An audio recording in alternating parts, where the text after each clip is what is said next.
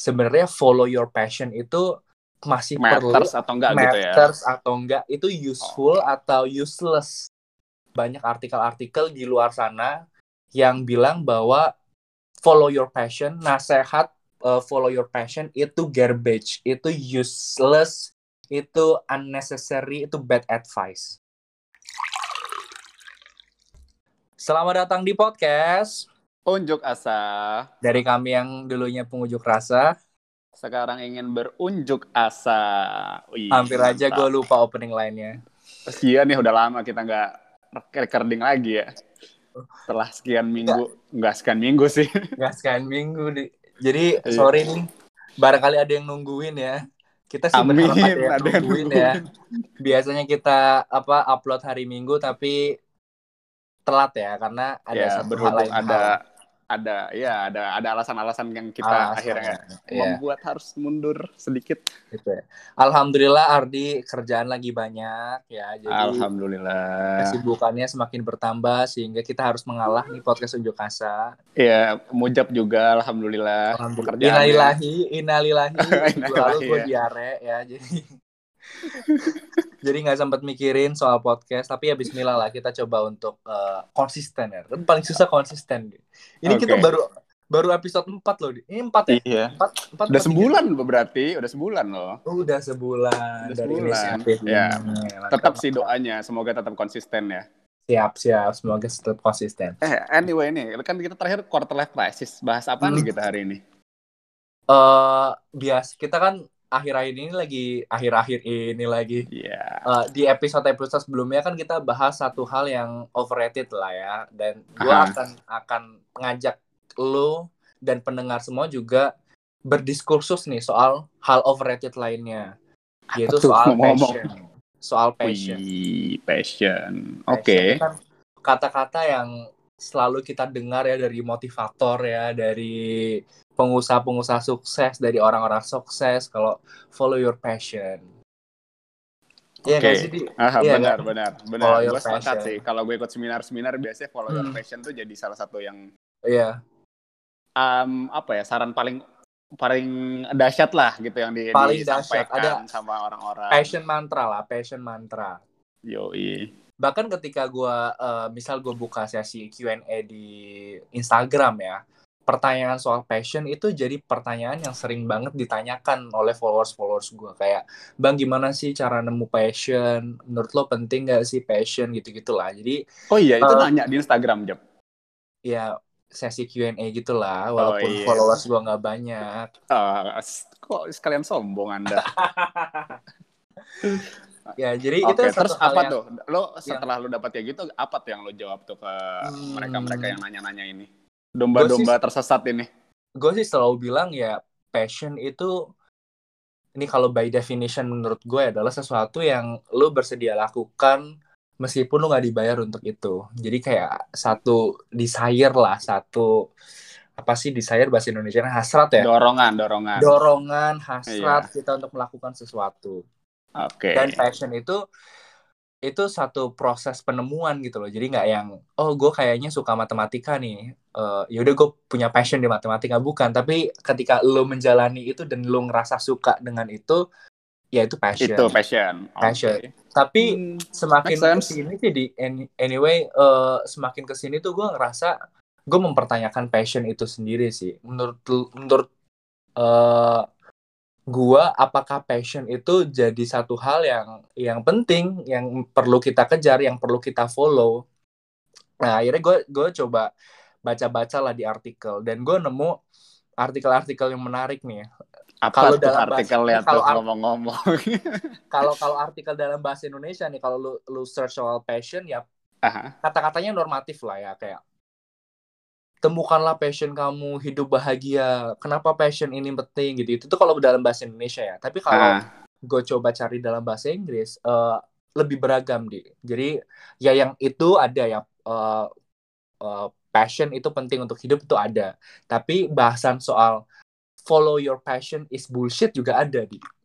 Di luar negeri, ya kan? di luar negeri di Oke. luar negeri gitu. Jadi gue pengen discuss ini sih sama lu di soal sebenarnya follow your passion itu masih perlu Matters atau enggak gitu ya? matters atau enggak itu useful atau useless gitu. Oke. Wih, menarik nih diskusinya. Ya, tadi ya gue bilang bahwa banyak artikel-artikel di luar sana yang bilang bahwa follow your passion, nasehat uh, follow your passion itu garbage, itu useless, itu unnecessary, itu bad advice. Oke. Apalagi dalam Apa konteks tuh? Apa tuh? Dalam- Contoh dong. kasih dalam- contoh. dalam artikelnya. konteks pembangunan karir. Ini banyak lah Oh, gue oke. baca artikel di Forbes, di NY Times, New York Times, Mhm. ada The Muse. Rata-rata tone-nya sama. Bilang kalau dalam pembangunan karir sebenarnya follow your passion itu satu hal yang eh, bad advice lah. Nah, eh Tapi lu setuju nggak sama itu? Ngomong-ngomong. apa? Lu setuju sama itu? Enggak, gue gue coba menyampaikan dulu apa yang gue baca ya. Oke, Baru oke, gue siap, menyampaikan siap. pendapat gue ya. Oke, siap, Oke, siap. kalau dari artikel-artikel yang gue baca, gue menangkap beberapa hal sih. Kenapa follow your passion itu jadi satu advice yang menurut menurut eh, artikel itu tuh bad advice. Pertama, menemukan passion, menyadari passion itu satu privilege yang tidak dimiliki oleh semua orang. Jadi Mhm. eh, nasihat follow your passion itu akhirnya hanya mensimplifikasi bahwa semua orang tuh sebenarnya udah tahu passionnya dan dia punya pilihan untuk follow eh, follow eh, their passion. Itu pertama. Kemudian yang Mhm. kedua eh, menganggap bahwa follow your passion itu satu hal yang gampang. Cuma nasihat follow your passion. Tapi sebenarnya nggak ada apa ya langkah-langkah yang clear yang Gimana caranya gimana kita ngajarin caranya passion itu kayak gitu ya? ngajar passion dan kan follow your passion kan bukan soal kita nyari passion kan ini Mhm. kita menjalani passion dalam sepanjang kehidupan kita Oh, Jadi, ya. itu satu hal yang puzzle-puzzle yang bagi orang biasa orang yang nggak punya privilege untuk tahu passion itu jadi hal yang sulit dan nggak dan nggak implementatif sehingga dia katakan bahwa ini bad advice dalam pembangunan karir dan Oke. eh ada gue juga dengar commencement speech yang cukup menarik ya dari eh, Apa nih? Columbia Steve Jobs University. lagi? Oh, Enggak, bukan. bukan. Kirain Columbia Steve University. Ini ada Ben eh, Horowitz ya, dia co-founder venture capital firm Anderson Horowitz. Dia bilang bahwa instead of following your passion, better follow your contribution. Kenapa? Mhm. Pertama, dia menganggap bahwa passion itu berubah seiring dengan waktu gitu loh. Jadi True. bisa jadi apa yang kita passionkan sekarang di umur 25 akan berbeda ketika kita nanti umur 40 atau 50 tahun. Kemudian yang kedua, yang namanya passion kan biasanya nggak cuma satu ya. Itu adalah satu hal yang sulit untuk diprioritaskan. Mana sih yang harus kita follow, passion yang mana? Itu yang kedua. Dan terus ya, dia bilang juga si band ini bilang yang namanya passion itu bukan berarti kita bagus di situ. Tapi, Misal nih, lu passion, lu passion nyanyi gitu. Wah, gue suka banget nyanyi. Tapi uh-uh. itu bukan berarti lu bisa jadi penyanyi profesional. Lu oh, bukan oke. good at it gitu loh. Yang penting lu bisa rilis kepuasan, kesenangan, fulfillment, gitu-gitu Betul, ya dari situ betul. ya. Oke, ngerti gua Terus konsepnya. juga eh dan yang terakhir Ben tuh bilang bahwa following eh, passion itu adalah satu apa ya pola pikir yang sangat me center menganggap Gimana tuh? Apa tuh? Apa tuh? Bisa dia- apa tuh? Tolong tuh jelasin tuh gimana, gimana. bahwa kita nih sebagai individu adalah pusat dari eh, dunia gitu loh dengan mengabaikan kondisi-kondisi yang lain jadi kayak dia bilang ya kalau yuk kalau lu follow eh, passion artinya lu hanya memuaskan diri lu sendiri padahal lu sebagai manusia juga punya tugas untuk kontribusi ke lingkungan sekitar lu nangkap gak lu? Oke, nangkap nggak semua pendengar? ngerti, ngerti, ngerti, ngerti, Iya. ngerti. Nah, itu empat argumen yang disampaikan oleh uh, Ben. Dan gue sepakat di anyway. Sepakat lu sama ad, ini ad passion adalah bad advice gitu ya. Em, bukan bad advice sih, tapi sulit diimplementasikan untuk semua orang sebenarnya. Karena Oke. nggak, yang pertama, bahkan gue sendiri pun ya, oke gue bisa bilang kalau passion gue sekarang adalah gue suka sharing sama orang, gue passionnya suka bantu orang, gue suka berorganisasi dan seterusnya. Itu adalah passion gue, satu hal yang gue bersedia lakukan, eh walaupun gue nggak dibayar. Mhm.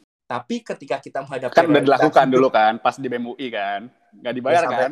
Apa dibayar. Dibayar ya? Yeay. Ini lo menyebarkan isu yang tidak tidak ini. Oh enggak, gue nanya loh. Oh, Ini iya. gue klarifikasi. Nggak dibayar kan?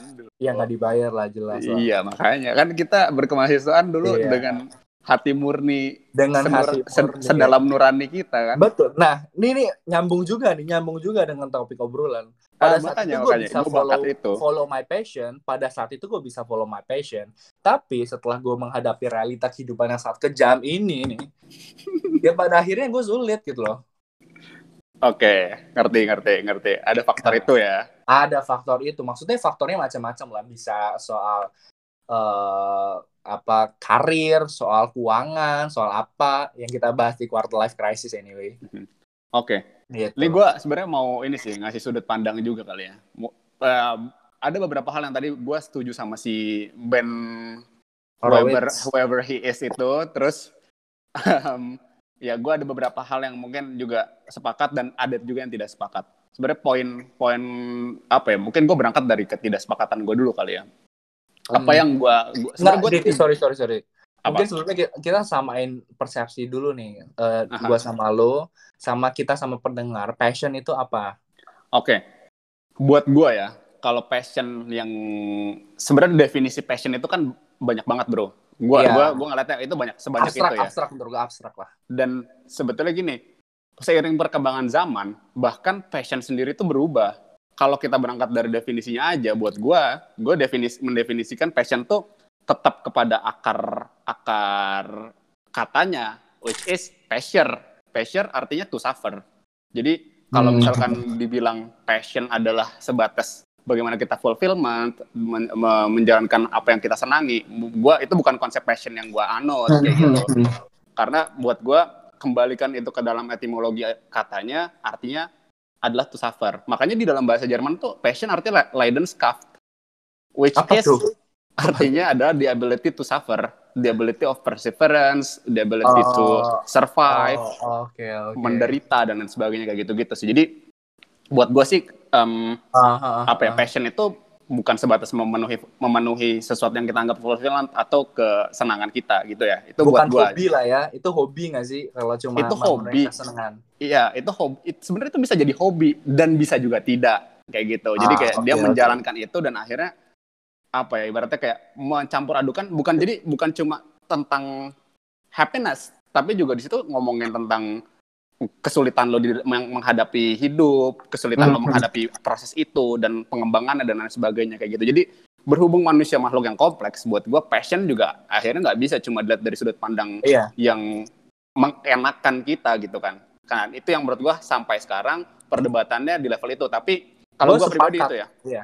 Gua Gue pribadi itu, sama pribadi itu. bahwa hmm, bahwa passion itu adalah the ability to suffer karena eh, mungkin banyak orang yang mensimplifikasi passion adalah satu hal yang kita lakukan untuk kesenangan kita tapi yang tadi gue bilang kan definisi passion kalau menurut gue adalah sesuatu yang gue bersedia lakukan meskipun gue nggak dibayar kan Ya, meskipun gue suffer untuk itu aha, metode maksudnya kesamaan kita dalam suffering adalah di situ ya. Maksudnya entah Iya. dibayar atau tidak dan lain sebagainya. Cuma ya itulah pokoknya intinya sebetulnya gimana cara kita menjalankan itu terlepas juga dari segala macam resiko yang kita dapatkan Hmm. terus kita bisa menjalankan itu tet- dan tetap bisa menjalankan itu itu menurut gua adalah passion gitu.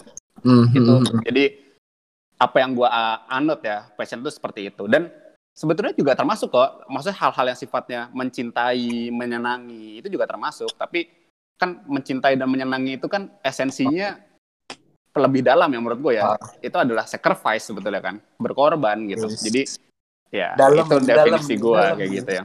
mencintai dan berkorban Asik. Adalah berkorban jadi bro. nggak jadi passion lo mencintai di Aduh, mencintai enggak juga sih. Oh, pantas HP lu rame dengan chat cewek-cewek. Eh, ini mau balas dendam nih kelihatannya nih bapak ini ya.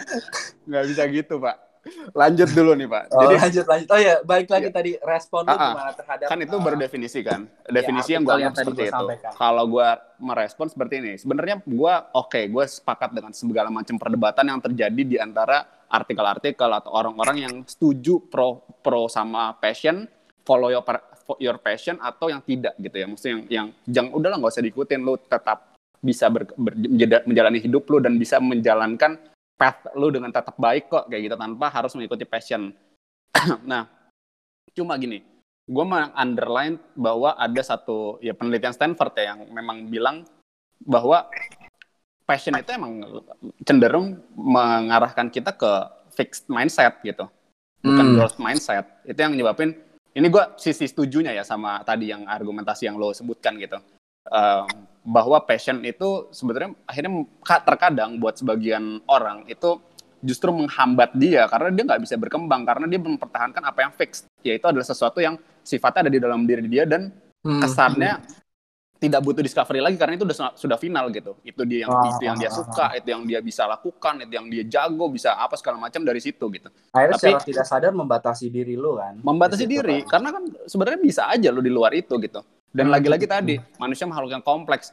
Gue yakin nih, gue yakin sesuka-sukanya Messi main bola, sesuka-sukanya Cristiano Ronaldo main bola, ada kok dia pasti fase bosennya. Sesuka-sukanya Ardi main cewek.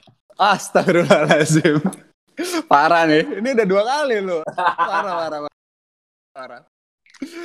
Iya guys, jadi kalau ngomong gue gua komen di Mujab nih ceritanya. Ini kemarin tuh kan dia ngomongin masalah langka dan tidak langka. Gue bilangin yang gak langka itu chat-chat chat-chat cewek di HP yang Mujab. Terus dia ceritanya balas dendam nih bro sekarang. Iya, ya, gitu. fitnah dibalas dengan fitnah guys. Astagfirullahaladzim. Ya gitu Jap. Ini apa tentang yang growth mindset tadi ya. Jadi sebenarnya lu bisa jadi sesuatu yang lain juga yang mungkin itu nggak nggak lo discover sebelumnya gitu karena lo fix pada passion lo itu pertama tapi yeah. ada yang ketidaksetujuan gue terhadap orang-orang yang nggak setuju banget sama passion gitu. Di lain sisi dia gini ya di, di satu sisi itu dia ngerasa bahwa um, kita harus finding our own path. Kita nggak usah terlalu ikutin passion kita. Kita nggak usah peduli gimana orang ikutin passionnya juga. Kita finding our own path lah ya gitu. Tapi mm-hmm.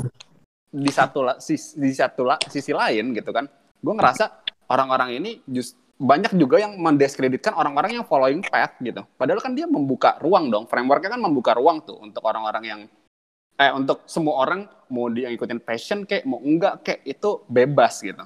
Ya kan? Gue ambil contoh mm -hmm. satu artikel yang di Forbes. Di Forbes judulnya adalah following your your passion is dead.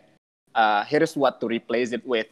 Di situ dia bilang kok kalau di akhir tuh dia bilang kalau misalkan apa omongan Steve Jobs dalam commencement dia di Stanford itu kan following passion ya intinya kan dan dia mm-hmm. bilang harusnya dibuka dong frameworknya harusnya bukan cuma following path apa bukan cuma tentang following passion gitu tapi lo bisa create your own path tanpa harus oh, ikutin passion oh, oh. kan gitu kan sebenarnya dia buka itu tapi di selain sisi tulisan dia yang di atas ya. Ya gue baca juga iya, tulisannya. Mengindikasikan bahwa dia kritik banget orang-orang apa orang-orang yang ikutin path yang ngasih saran eh ngikutin passion maksudnya yang ngasih saran ngikutin passion juga dan lain sebagainya gitu. Dan sisi kan dia menutup dong. Orang-orang kan tetap ada loh di dunia ini orang entah jumlahnya banyak atau enggak yang tetap pingin ngikutin passion gitu. Jadi menurut gue sih gue dalam perdebatan ini lu boleh ngikutin ngikutin passion. Dan lu juga boleh tidak mengikuti passion. Itu terserah lu semua. Mana yang lu nyaman lu pilih itu buat gue.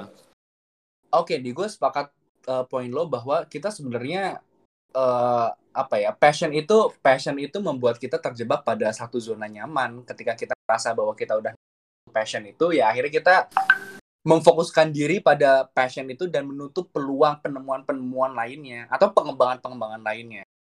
Nah, tapi gini di uh, permasalahannya kan jauh lebih kompleks ya ketika kita berhadapan dengan realita nih. Uh, perdebatannya banyak lah apa kita perlu milih nggak sih follow your bills atau follow your passion? Atau yang lebih umumnya do what you uh, do what you love atau love what you do? Iya iya. Oke. Okay. iya. iya kan? Itu kan perdebatan yang yang yang sangat bersinggungan dengan passion kan. Kalau kita artikan passion adalah sesuatu desire ada sesuatu yang uh, yang kita into banget lah ke ke hal itu Bener. Nah, apalagi kan ini sih, apalagi gini ya, pas yang jawab yang pertanyaan lo tadi itu, gue ngerasanya di umur-umur kita itu bermasalah nah, banget. Bermasalah ya kan? banget. Kalau di mungkin anak-anak yang masih mahasiswa atau SMA atau SMP hmm. di bawahnya lah ya gitu, itu mungkin nggak terlalu bermasalah. Tapi di umur-umur kita nih kayaknya perdebatan batin gak sih? Ya, ya sih? Perdebatan, per, perdebatan batin. Nih gue mau cerita uh, proses gue aja ya uh, Aha. soal passion ini. Jadi dulu gue sebelum lulus kuliah gue sangat bertekad bahwa gue akan follow my passion in politics bagaimanapun caranya. Gue udah jurusan, ibaratnya udah udah inline banget lah. Jurusan gue ilmu politik, terus kemudian gue di kampus juga berpolitik, berorganisasi. Gue akan kerja di ranah politik. Ngeri Bang Mujab. Ih, ngeri. Tapi tapi cuy, ketika oke lah, alhamdulillah ya gue bersyukur juga. gue setelah lulus langsung dapet kerjaan juga di field Eh, yang bentar. To make it clear, Jab. Passion lu apa emangnya? banyak cuy. Nggak, yang Banyak. yang yang terkait tadi kan soalnya lu pengen follow Oh, your passion di politik gue kan. gue gue sangat passion di politik dari dulu. Oke. Oke. Jadi gue ibaratnya tadi rela suffer lah, re- rela untuk mencari tahu lebih lanjut mengembangkan diri di politik. Tapi lebih spesifiknya apa tuh? Kayak apa pun ya, apa pun Ya soal politik gitu ya. kebijakan publik gitu gitulah. Oh, oke. Heeh. Paham. Nah, em, tadi gue sampai mana? Gue suka lupa kalau lu potong nih. Aduh. Ini lu tadinya pengen ngikutin itu, tapi Iya, gue pengen ikutin itu. Tapi ketika ya udah lulus, gue kerja nih kurang lebih hampir dua tahun gue kerja di field yang yang sama dengan passion gue. Ketika dihadapkan dengan kebutuhan nih, dengan bills nih, akhirnya gue mencoba untuk realistis di. Jadi berantem ya, rekening lu berantem ya sama rekening sama hati nurani gue hati nurani gitu. berantem ya. Iya, iya, iya. Ya gue rekeningnya nggak setebal Ardi sih anyway. Eh, kan udah gue bahas kemarin yang dapat dari abang Nomi sekian sekian ratus juta itu. Gue Kan pokoknya punya itu ya. gue pokoknya di podcast unjuk asa ini akan membangun diri sebagai orang yang inferior. Alah, alah, alah. Tolong lu mendukung gue ya. Oke, balik lagi. Balik lagi. Ada ada perdebatan batin yang akhirnya sampai sekarang memang belum gue lakukan, tapi akan gue lakukan. Gue rencananya setelah S2 ya gue akan akan mencoba field lain bisnis ya. Jadi Oke. eh yang akhir-akhir ini gue melakukan eh, do what you love, eh, you love. Nanti nih, meskipun belum gue lakukan, sepertinya love what you do itu akan jauh lebih realistis dalam kehidupan ini. Menurut lo gimana? Iya, iya, iya, iya, iya. Gue sepakat sih. Gue sepakat. Cuma gini kali ya. Gue pribadi aja ya. Kalau gue pribadi Iya. tuh gue coba keluar dari ini sih framework yang perdebatan yang terjadi selama ini di dua orang eh di dua orang lagi dua tipikal orang do what you love or love what you do. Nah, gue tuh coba keluar dari perdebatan itu dan emang gue mau masuk ke dalam hal yang faktor-faktor yang yang lain juga karena menurut gue ada faktor di luar cinta dan tidak cinta gitu terhadap terhadap suatu Hmm. pekerjaan. Hmm. Ada faktor di mana lu jago nggak sih di situ gitu kan?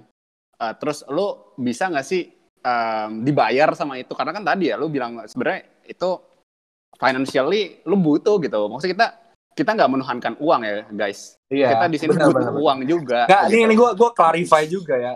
Mhm. Eh, Apa tuh? sejauh memang sejauh ini memang cukup tapi gue berpikir kepada kebutuhan-kebutuhan yang yang akan datang lah di masa depan misal gue butuh kawin kan ya gue butuh Oh, beli iya. rumah Oh, iya, butuh iya, iya. apa gitu kan Butuh ini ya vaksin bayi, butuh baju vaksin bayi, gitu. Iya, butuh iya, per- iya. butuh perawatan wajah wajah ya biar biar biar, Dia biar satu kebutuhan- sekarang ya kebutuhan. kan ya. iya satu kebutuhan-kebutuhan yang kalau pakai hitungan realistis nih wah kayaknya gue kalau gaji sekian nih dengan kebutuhan ini gue nabungnya bisa dikit nih Nah, Kayaknya oke. cuma bisa dikit jadi Nah, iya, ya iya, iya. itulah Itu. Jadi gue ngerasa tadi faktor yang pertama adalah lu suka sukanya apa gitu kan. Ya, itu oke nggak masalah dan apakah lu bisa mencintai yang lain atau tidak juga itu juga oke.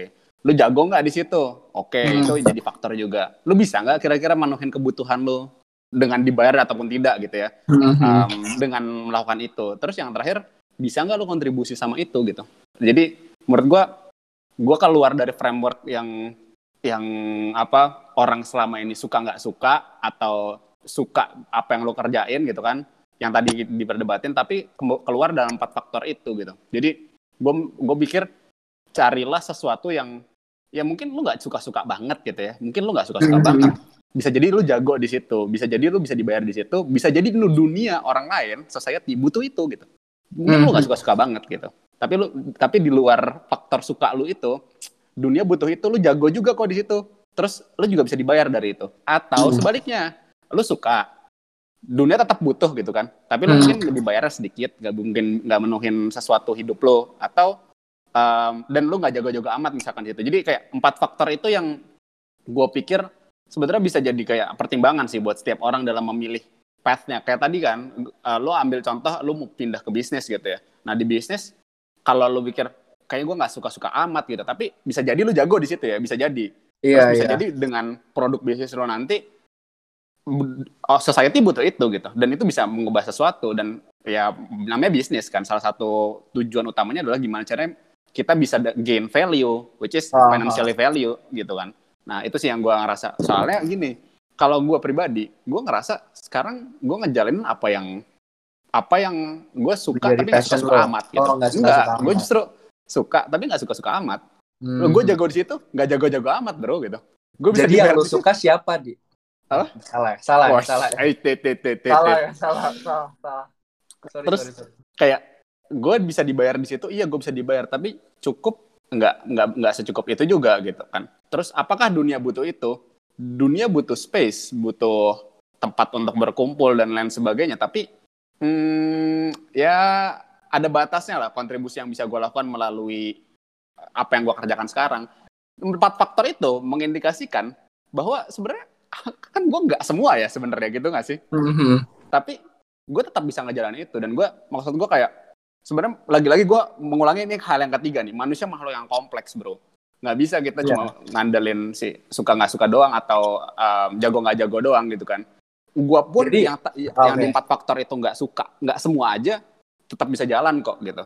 Dan sedikit demi sedikit gue mencoba untuk men- mencoba untuk masa sih gue nggak ada satupun yang bisa gue dapatkan dari empat faktor itu di bidang yang sekarang gue jalanin gitu kan. Ya minimal kalau gue nggak suka gue bisa lah dapat bayaran yang cukup gitu kan. Hmm. atau kalau gue nggak suka-suka amat gue bisa ngasah skill gue misalkan. Atau kalau gue kalau gua nggak bisa dibayar terlalu besar ya gue bisa ngasih society impact kayak gitu kan. Pilihlah misalkan dua atau tiga dari dari empat faktor yang gue sebutin kayak gitu sih jadi ya makhluk kompleks butuh solusi yang kompleks jadi menurut gue ya apa kalau gue suruh pilih dari dua itu sih gue gue bisa jadi dua-duanya maksudnya gue bisa jadi gue bisa ya. mencintai ya gue bisa mencintai apa yang gue kerjakan dan gue bisa juga menjalankan apa yang gue cintai gitu Iya.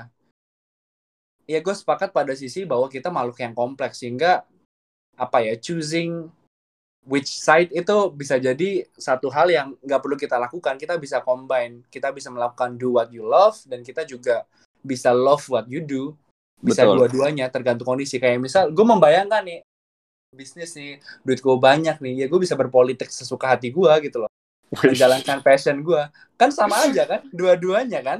Iya iya iya iya Iya? Ya, oke, itu gua ya bisa bisa relate lah, bisa relate. Bi- Bisa relate ya. Sebenarnya kan kita tadi udah bahas Jap, ya dari awal banget tentang apa definisi lah, terus juga tentang gimana masing-masing juga ngelihat passion sudut pandangnya. Nah, Hmm. gua pribadi ya sebetulnya ngelihat passion itu sebagai salah satu cara pemenuhan fulfill pemenuhan fulfillment sebetulnya. Salah satu ya. Salah satu, salah satu cara. Salah satu, oke oke. karena em, sebenarnya ini juga penuh kritik ya. Kalau gue dulu kan, gue di kampus gue dulu ya, maksudnya di pas lagi di kampus tuh banyak banget orang-orang nyebutin yang disebut sama hierarki Maslow. Dan hierarki Maslow tuh kayak udah jadi nggak tahu ya, gue kayak kitab gitu. Padahal kalau gue baca, kalau gue baca papernya, sebenarnya Maslow tuh juga penuh kritik karena dia tidak menyajikan data empiris dalam dalam apa penelitiannya. Nah, anyway, apa sih yang dia sebutkin yang paling atas adalah self self actualization gitu kan dalam pemenuhan fulfill, uh, fulfillment gitu dalam pemenuhan diri paling atas self actualization di mana menurut gue itu adalah passion dia kita memenuhi passion tadi ya memenuhi passion apa yang kita cintai apa yang kita bisa kontribusikan gimana kita bisa dibayar itu di aktualisasi diri gitu tapi sebelum itu ada faktor-faktor lain pak ada faktor-faktor kayak pemenuhan Ekonomi fisik kan. ya keamanan fisiologi, ekonomi, gitu. keamanan, pemenuhan apa self esteem juga gitu kan. Baru Mhm. sampai ke level self aktualisasi. Jadi menurut gua itu uh, pemenuhan fulfillment yang bahkan levelnya itu setelah kebutuhan-kebutuhan lain terpenuhi gitu. kalau misalkan yang lain aja nggak terpenuhi, gimana kita bisa bisa menjadikan passion sebagai alat untuk mem memenuhi diri kita secara secara total gitu kan? Bagaimana caranya menggunakan apa menggunakan sesuatu yang ibaratnya masih terlalu masih sangat jauh yang dekat aja nih kita belum hmm, sampai hmm, ke ke hal itu gitu. Itu buat gue ya. Jadi gue ngerasa passion dan fulfillment erat kaitannya. Tapi ada yang lebih harus diutamakan selain passion.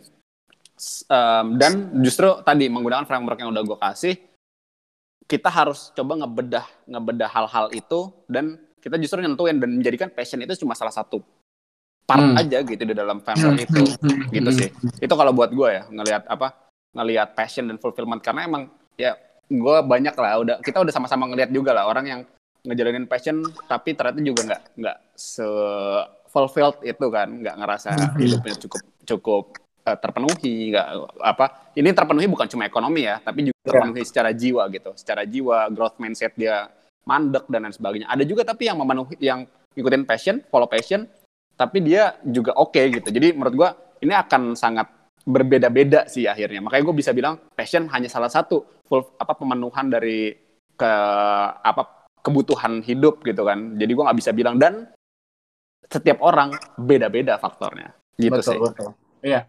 Gue sepakat sama lo di bawah ya tadi ya passion itu bukan satu-satunya jalan untuk memenuhi fulfillment dalam hidup kita. Kita punya banyak hal lah. Dan gue relatively juga gue sepakat dengan hierarki Maslow itu bahwa ada hal-hal lain yang harus kita penuhi terlebih dahulu sebelum kita sampai self actualization. Di segmen kali gue cuma pengen bilang gini sih buat teman-teman semua, ini siapa pun bahkan menurut bahkan mungkin gue dan gue uh, juga, gue juga dan lo juga. Iya, ya, kita tuh jangan sampai terjebak pada jebakan passion. Gitu. Gue kayak seolah-olah melahirkan teori gak sih? Oh, itu.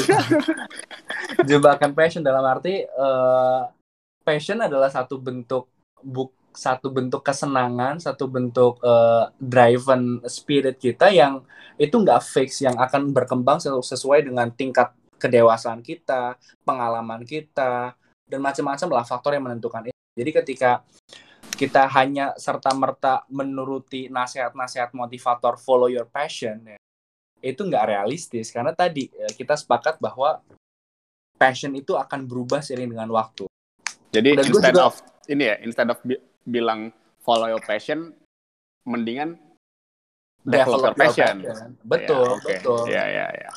Dan bagi teman-teman semua atau mungkin gua ya di satu poin tertentu nanti di masa depan gua ketika gua ngerasa gua hilang passion atau nggak nemu passion ya menurut gue itu bukan akhir dari dunia ini. Seolah-olah kan menurut gue nasihat follow your passion ya ketika lu nggak punya passion kita jadi kayak menghabiskan energi banyak gitu loh di untuk mencari passion betul. dengan mengabaikan hal lain ya nggak sih? Betul. passion itu satu-satunya jalan untuk kita memenuhi uh, kebahagiaan dalam hidup kepuasan dalam hidup. Menurut gue kalau kita uh, pada suatu titik nanti ngerasa kehilangan passion dan nggak nemu passion hmm. kita ya udah gitu loh. Yang penting kita moving forward aja kita melakukan apa yang kita bisa apa yang tadi lu bilang apa yang kita bagus di situ apa yang bisa memenuhi kebutuhan kita dan apa yang bisa kita kontribusikan. Betul. Dan menurut gue seiring dengan waktu ya kita akan memenuhi kita akan instead of uh, just follow your passion kita juga bisa jauh lebih luas nggak cuma mikirin diri kita tapi juga berkontribusi ke orang-orang di sekitar kita setidaknya jadi nggak usah khawatir. Dan gue juga uh, gue nemu di Instagram nih salah satu podcaster juga. Podcasternya 30, day, 30 Days of Lunch kalau lu dengerin. Enggak denger uh, gue aja. Gimana huh? tuh? Dia ngomong apa tuh ngomong-ngomong? Dia tuh bilang gini, uh, some people get rich with uh, the passion. Nah, uh, some other people get enriched by the passion. Jadi kayak passion itu ya ada orang yang bisa kaya dengan passionnya dia dan ada orang yang memutuskan diri untuk memperkaya memperkaya ini gue artikan enrich itu gue gue artikan berkembang gitu loh bukan hmm. bukan soal materi jadi ketika kita bicara soal apakah follow your passion or not atau follow your bills or not itu menurut gue ya jalani aja pet yang menurut lo bener ketika menurut lo ya, ya, ya. menurut lo itu yang tepat adalah follow follow your passion ya jalani itu artinya ketika lu follow your passion lu harus siap dengan konsekuensi macem-macem gitu loh Betul. Ya, konsekuensi dengan bills lu konser Iya. apa konsekuensi dengan apa pun lah yang yang akhirnya datang ketika lu memutuskan untuk just follow your passion Oke. Empasisnya ketika- emang itu ya, garis bawahnya emang jalanin apa yang Ja- memang bisa dijalanin dan mengambil segala konsekuensinya secara sadar gitu kan. secara Untuk sadar untuk Betul. berkembang, untuk bisa memenuhi kehidupan lo, untuk bisa kontribusi. Kayak gitu ya sebetulnya. karena yang penting itu yang penting jalan jadi dan untuk kita nih untuk kita nih kalangan-kalangan luar orang lain ya kita tidak tidak berhak untuk menghakimi orang gitu loh gue juga nggak berhak menghakimi lu lu ah lu menjalankan passion lu doang tapi lu nggak kaya ya kita nggak bisa kita kita nggak bisa menghapi, menghakimi orang lain karena dia menjalani passion atau mungkin dia tidak menjalani passionnya dia karena masing-masing orang punya path tinggal melakukan apa yang lu mau apa yang lu bisa apa Iya. yang membuat lu hidup gitu Betul. Ya mungkin sebenarnya kembali ke, ke lah. segala macam percakapan kita ini sih akhirnya. Lo bebas memilih lo mau ngikutin passion juga ataupun tidak mengikuti passion selama lo merasa lo lebih hidup, lo fulfillment, lo lo bisa memenuhi fulfillment tadi, terus juga ya lo tetap berkembang. Tadi jangan lupa juga sama framework yang emang udah kita kasih ya, maksudnya emang lo bisa tetap tetap menuhin kebutuhan lo di lain sisi lo bisa mencintai hidup lo juga, lo di lain sisi juga menggunakan apa yang lo bisa dan tetap kontribusi gitu buat orang lain. Hmm. Ya, yang penting moving forward aja. Dan masing-masing dari kita punya path. Dan tidak tak- sekali lagi ya, nggak nggak cuma ditentukan dari passion itu. Jadi do what you love atau love what you do itu terserah ya. Terserah masing-masing. Iya, Follow your aja. bills Benar, atau follow benar. your passion, terserah kan. Betul, terserah setiap individu lu yang bisa identifikasi, lu jadiin sekitar lu, diri lu juga termasuk dalam faktor-faktor penentunya. Iya, terserah dan asal kita tahu dan paham dengan konsekuensi. Betul. Gitu. Oke, menarik banget ya. Eh, menarik lumayan. banget kayak sosok klaim bahasan kita. Iya, udah udah episode keempat soalnya Ya, bro. semoga- Kita harus udah bisa berkembang lah. Iya. Semoga menarik ya bahasan dari kita dan bermanfaat. Amin. Kita juga membuka eh, perdebatan ya. Jadi kalau misalnya ada hal yang menurut lu nggak sesuai, bisa kirim email ke Betul. podcast Unjuk asa, asa asa sampaikan. masing-masing juga boleh ke Betul. Muhammad atau ke Ardi. Betul. Karena kita seperti kata Bunda Dorce ya, kesempurnaan hanya milik Allah. Iya, ketidaksempurnaan. Ketidaksempurnaan adalah milik kita bersama. Iya, is mantap. Oke Siap. deh. Thank you guys. Thank you, di bro. episode selanjutnya. Semoga teman-teman mendapatkan asa ya dari episode-episode podcast unjuk asa. Sampai jumpa. Oke. Gua Ar Dadah. gua Ardi lagi. Gua Mujab. Gua Ardi. Sampai jumpa di episode Podcast, Podcast unjuk Unjuk Asa. asa. berikutnya. Dah. Bye.